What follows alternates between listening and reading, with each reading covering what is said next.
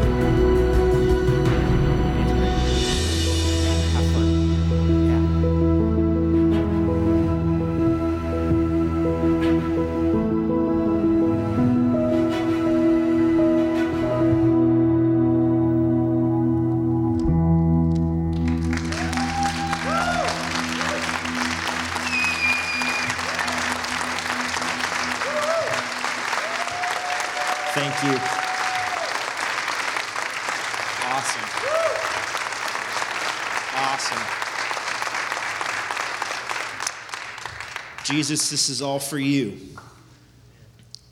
Everything that we do today, let you be glorified in our actions, in our words, in our thoughts. So, Holy Spirit, we delight in you. God, it's not very often I have a pastor slap me on the back and say, have fun right before I get to go preach. But Lord, I know what that means. There is nothing like serving you. There is nothing like having you be in us and working in our hearts. It is a joy. It's beyond fun, God. It is a joy to serve you. And so today, God, let it not just be a message that we take in with our ears but we give you, Lord, full attention that your words would sink deeply in our heart. In Jesus' name, amen. It's wonderful to be a part of a church that loves missions. And I don't just mean Bethel, but I mean the assemblies of God in general. We are a family and we are family that are bound by a common purpose and a common goal, and that is to take the message of Christ to the ends of the earth. I had an opportunity just recently uh, with a tribe out on the coast of Washington. I took a brother with me out to Idaho in our last missions trip that we took out there. And as we were sharing the service, this, this guy who had been introduced to me as coming out and being free from every kind of addiction you could possibly imagine is now a pastor. And he stood next to me in the service in what I called the widest church in America. And he said, You know what, brother? It just dawned on me. He said, I, I just realized I am the first person from my tribe to be a pastor. This is over 4,000 years of history. And just now we're seeing the indigenous church grow in our own state. There's nations within our nations that we don't even, they're right under our nose. And the thought struck me Jesus, we are living in the days that you said would happen. We think of missions as being on the other side of the planet. And in reality, what Jesus said was this gospel was going to be preached to the ends of the earth. Those that live out on that corner near Neah Bay, I was in La Push, have always referred to that corner. In fact, they, they call that the end of the world. And I thought, God, you, you are in our day fulfilling what you said would happen. So if you want to get involved in the cutting edge of missions, and that's your cry, that's your heart, get this book in your spirit because you are strategically placed at the ends of the earth. We don't always think about that here in America. We are a missions sending country. A lot of people say, well, someday we need to be a missions receiving country because there's so many people that need to hear about Jesus. That is so true. But I'll tell you what, we have a surplus of Christian workers that if I were to take you to Wales would absolutely blow your mind the difference between here and there. I preached in a church that was a hotbed during the Welsh revival. It was a large building that could hold maybe a thousand people. And when an evangelist came to join this prayer meeting that had gone on around the clock, he couldn't get to the front to preach. He had to walk on the shoulders of the men to get to the front of the building. This was in 1904. I preached in that church for the second time, or I think it might have been the third time I was there. About 45 people gathered there, loved Jesus with all their hearts. And a lady came up to me and said, Pastor, I'm going to remember what you said for a long, long time because I haven't heard preaching in years. I had to stop and think about what she said. Because my ears heard that was really good. I haven't heard preaching like that. No, what she said was, I haven't heard preaching in years. And that church has been without a pastor for seven years. I tried to explain this to a group of Welsh pastors we met together for coffee, and they really hadn't ever done that before. And I said, Well, I know about the last thousand years in Wales. I know about the last hundred years in Wales, but what I want to ask you is tell me about the last 20. And they went and recounted all of these churches in the area that are places that I know, but the church doesn't exist there anymore there had been a 75% decline. It had, gone from 20 churches down to five just since the late 90s. And they says, well, we have a lot of churches that need pastors. I said, I noticed this. And they says, well, in America, what's it like? I says, well, when a church loses a pastor, there's usually a committee and uh, they decide who's the next pastor and they would take a list of uh, cvs they call them cvs resumes and, and look over and pour over them and pray and decide which one they're going to interview and they say whoa whoa whoa whoa wait. Are you trying to tell me that they have more than one to pick from? It, it broke their brain that, there would be more than one applicant you see, we enjoy a surplus of ministers in this country, where in Wales we have a, sh- a literal shortage. So when we work with a church that's pastorless, we have to realize they may never get a pastor in their lifetime. Has God given up on that country? Are people not being called? I refuse to believe that because that's not the God I serve. He continually calls out to us. And I promise you that when there is a church in Wales that doesn't have a person with the title pastor there, and there are people there that want the Holy Spirit to move, you can be sure that there's somebody with a gift of pastoral ministry.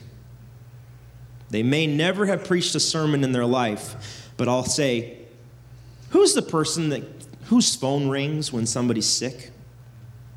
When somebody needs help or attention? And they all point at one lady and they say, Oh, that's definitely, that's her ministry. Well, you're not without the gift of pastoral ministry, are you? Who's the one that you'd find just, you can't shut them up about Jesus? I'll bet that person's got a gift of the the Holy Spirit is always faithful to make sure that his church is well equipped. Yeah, right. It's the pastor's job to stir up those gifts and make sure they're being used. But one thing that we do when we work with pastorless churches in Wales is remind them that whether or not there is a person there with the title, that the Holy Spirit is still the head of his church. I want you to pray with us, of course, as we go. I handed out a prayer card to most of you. And I thank you for, for praying. But um, I, felt, I felt led by the Spirit to do something today. I want to show you the power that's behind missions. Phyllis, come on up here. I told you I was going to do something really radical to embarrass you today. But I want you to give her the same kind of hand you gave me. Come on.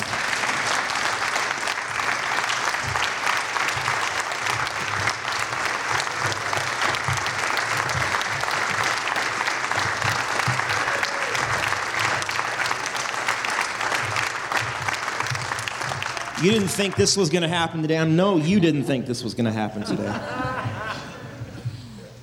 The reason why I have Phyllis up here with me is because nothing happens in missions without prayer. Right. And she told me today that she's been praying for me for years, and I know she's not lying to me. Right. Yeah. Let me tell you something. I had a minister from another uh, organization tell me that they think the way that we do missions is broken because we have to waste all our time and money and effort burning miles and tires going to different services. And I said to that man, I said, You know, we've all been on the floor in our bedroom curled up in the ball, haven't we? And he says, Yeah, I know what you mean. I said, You tell me when you're in that moment right there, what amount of money, who can write you a check to solve your problems? And he says, Yeah, you got a point. I said, that's why we do what we do. And I want to I want to look at you and I want to address this crowd and I want to thank you for being a part of missions. Because it's your prayers and more importantly, you knowing that when you pray, it moves the hand of God in places that you can never set foot that help us to get up in the morning and want to do it all over again. So thank you. You are the power behind missions. Amen. Jesus is doing it, folks. He's, he is anointing people like Phyllis and people like you to pray. So thank you.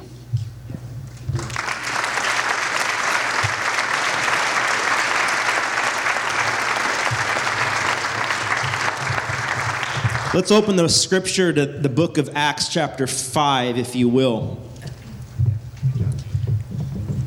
Church, I don't know how we can do this without the power of the Holy Spirit. I can't imagine trying to live life without the power of the Holy Spirit. And the apostles couldn't imagine it either. In fact, everything they did depended on it. They didn't have a particularly easy life either.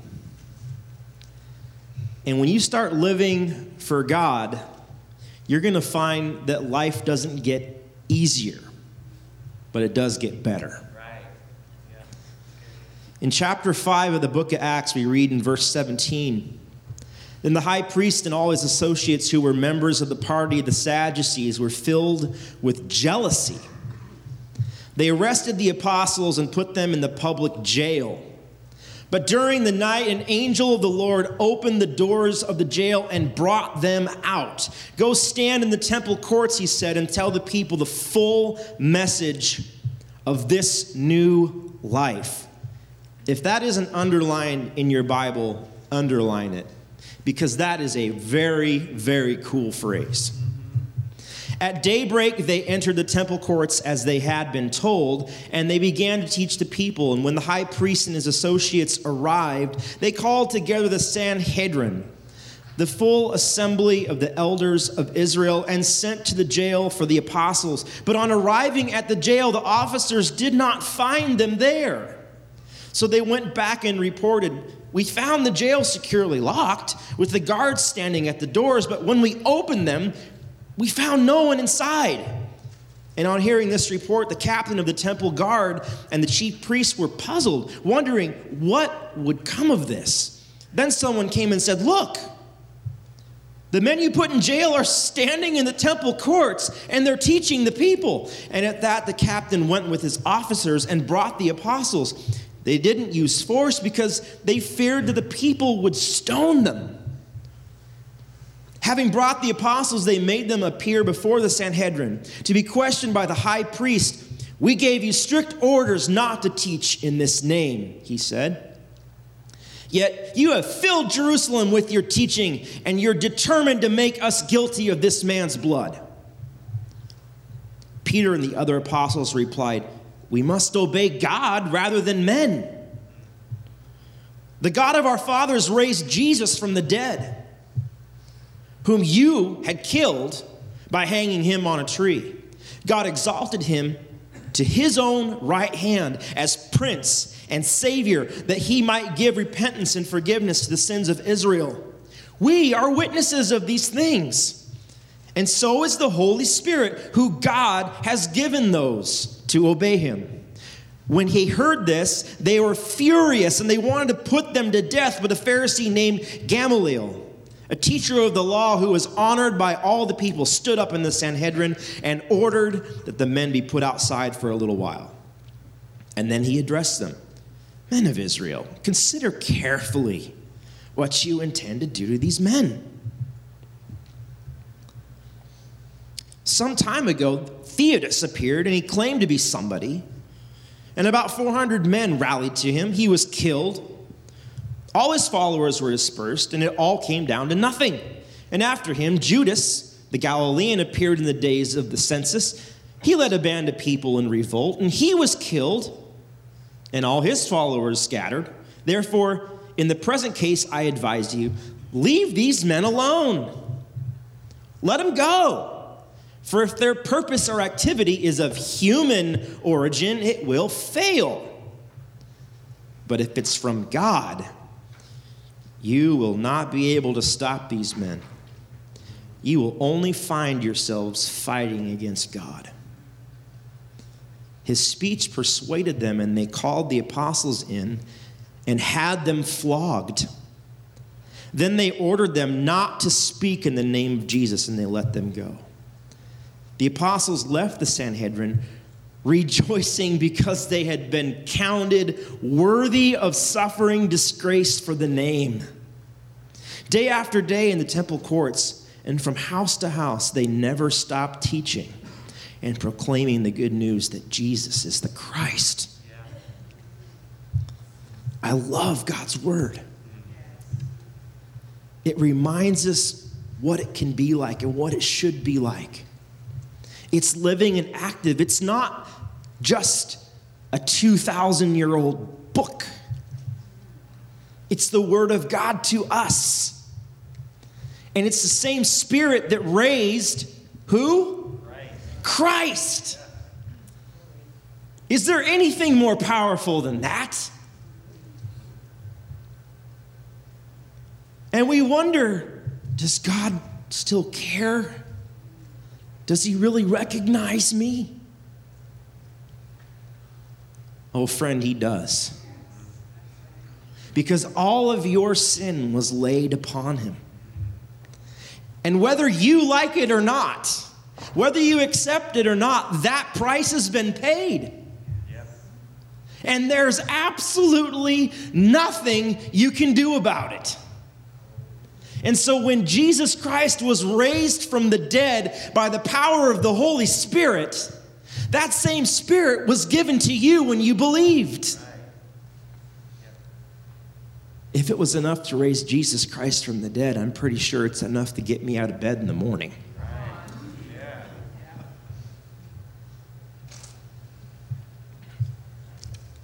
How can we live without the Holy Spirit? Living a life unempowered would just be absolutely unthinkable for the apostles. And friends, it has to be unthinkable for us as well. We have to be able to stand up and say, God, I can't imagine trying to take this day on without you. How would I, how would I cope? I need you more and more. You see, the enemy's primary focus is to keep you chained, to keep you from realizing everything that the Holy Spirit wants to do in you, to keep you from encountering the Spirit of God. But one thing he cannot chain, and that is the Holy Spirit. He can chain your body in prison, but he cannot chain the Holy Spirit. Why were they broken out of jail? Because they were escape artists? Because they somehow won over the favor of the people that were there. No, it was an angel that came. Angel being a spirit being. It was even by the spirit that that was allowed to happen. Paul and Silas, again, they're on this failed mission trip to Asia and end up in Macedonia. And their whole plan of ministry has gone out the window. And while they, the most powerful evangelist on the planet, are shackled inside of a prison, God is starting a church in Lydia's house doing it His way rather than their way. And out of the depths of their being, hurt though they were, they started praising God in the Spirit, and the doors were opened. Satan cannot chain the spirit, he can only chain your body. He cannot, think about this Satan cannot punish the spirit. He cannot inflict damage upon the Spirit of God. But he can inflict damage upon you and your body. He can't bury the Spirit. But he can bury your body. And that's where it comes down to the question that the Bible poses to us again and again Are we going to live by the Spirit or by the flesh? You can only give life to that which you obey. If you want to give life to the flesh, the devil just says, Go on ahead. It's awesome. You're going to have all kinds of fun. Drugs are super cool. Doing exactly what the Bible says not to do is fun. It's great. Go ahead and do that. Give life to the flesh, obey the flesh. It leads to death. You can only give life to that which you obey. Now, in contrast, give life to the Spirit. But how can you do that? You can't. You have to have God make you alive in Christ Jesus. And then He gives you even the power to obey Him. That thought has just been coming to me over and over again in the services that we've had recently. People that are doubting but are still asking a question. I don't even know why I'm having this conversation. I don't really believe. Friend, the Spirit Himself gives us the ability to have faith. We say, without faith, it's impossible to please God. I don't have enough faith. Even God is so generous to give us faith when we don't have it. because he is spirit, because he works through the spirit, because that's who he is. God is spirit, and his worshipers must worship him in spirit and in. Exactly. So when we apply truth to our lives, like the apostles did, and we say, I'm going to do what the Spirit is telling me to do. It doesn't matter what the world tells me to do. There's life in that. Because we're giving life to the Spirit. Or rather, God has put His living Spirit in us. If we obey the body, we'll die with the flesh. And that's what life in the flesh will get you. But if you obey the Spirit, you will live in the Spirit. That's why these gentlemen could stand up and say, We must obey God rather than men. You can tell us what you want to tell us, but we have orders on a higher level. Yeah. It's interesting that Gamaliel had that self fulfilling prophecy, isn't it? He said, if it's not God, it's just going to fizzle out. And friends, you wonder why your relationship with God and church and anything else has gone cold.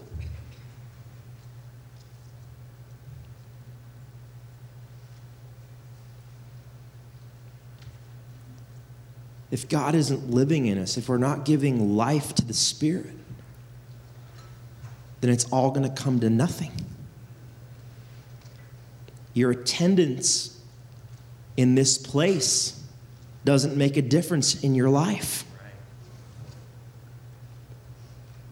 It doesn't matter how good a sermon Pastor Kyle preaches day after day.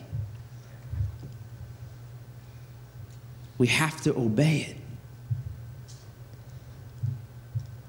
That's how we feel when we go into ministry. Christ's love compels us. We can't do anything different because we've been re hardwired. And our default setting is that we know of no other way than to serve Jesus. I want to tell you a quick story about my buddy Alan. Alan's a pastor of a church in Wales that hadn't grown beyond 10 people in the last 12 years. And when I was at his house, he looked at me and said, Ryan, I'm not okay. And the second he said that, I knew he wasn't complaining. He said, We open the doors of the church, and there's kids playing in the street. And we're all 50 years or 60 years older than they are. And we have no connection to them. I'm not okay with that. God had put in him a holy discontent.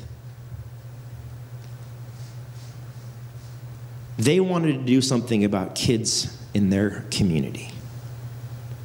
They did the craziest thing I've ever seen. They opened the kids' ministry on Thursday night with zero kids. But from that point on, as they went around in the community, they said to the people, We have something for your kids on Thursday night. And it was no lie.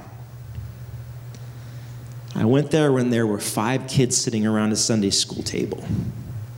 They did everything wrong. They busted out flannel graphs, they had puppets, they had coloring pages that were yellowed from the 1960s.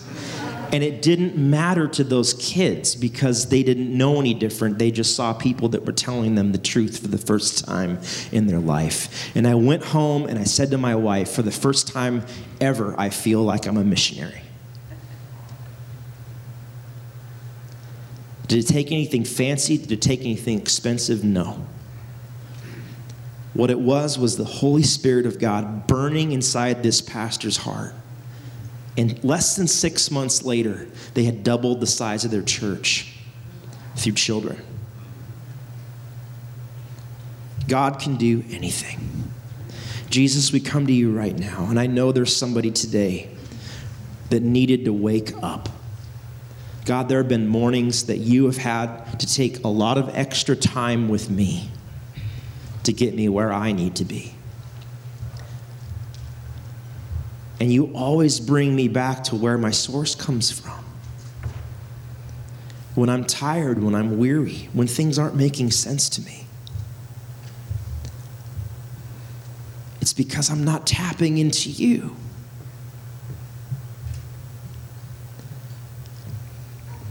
And God, we listen to our own voice so often.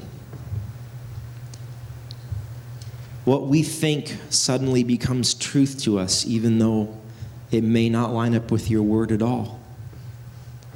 And so, even as these men were bold to stand up, to be whipped within an inch of their life, and then say, Thank God we got to suffer for Jesus. It sounds grandiose that we would stand up and say before a court of people, We got to obey God rather than men. But God, I pray today we could even personalize it down to the individual. That I would say before you, Lord Jesus, I have to obey you, God, rather than myself. We submit our lives to you, Lord. Amen. Amen. Thank you for the opportunity to share with you today.